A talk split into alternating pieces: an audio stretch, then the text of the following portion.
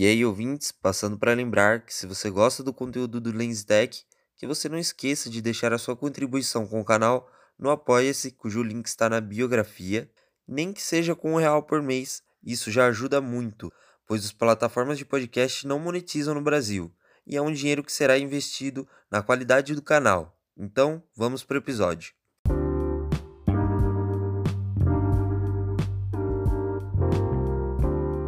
E aí, ouvintes, nesse episódio a tratativa será sobre a caixa de som SP347, mas agora relatando a experiência de uso por um tempo maior com o produto, pois é sempre importante analisar como é o desempenho das coisas na prática. Na minha experiência pessoal de uso, pude perceber o comportamento da caixa nos mais variados volumes. A boa nitidez permanece em todos, mas como previsto, a autonomia varia e é muito fiel ao que a Multilaser informa. 6 horas de uso em 50% do volume e o tempo é reduzido pela metade no volume máximo. Para mim, foi o suficiente. E em momentos com o som baixo, a autonomia foi de dias até zerar a carga. Seu som consegue tomar conta de ambientes tanto fechados como abertos. Só tome cuidado para não incomodar os seus vizinhos. E ainda reafirmo que a SP347 é praticamente um sinônimo de portabilidade. E os benefícios extras dessa caixa são sua construção, feita de uma espécie de uma redinha de nylon em volta e as suas extremidades emborrachadas dando impressão de resistência. E por fim, a possibilidade de usá-la como caixa de som do seu computador por Bluetooth ou pela entrada auxiliar do cabo P2 e para sua TV Smart caso ela não tenha bons alto-falantes. Esse modelo da caixa de som Bluetooth não é originalmente fabricada pela Multilaser, porém a marca ainda merece créditos por ter adicionado um ótimo modelo de aparelho ao seu portfólio. Então, é basicamente isso. O episódio vai ficando por aqui.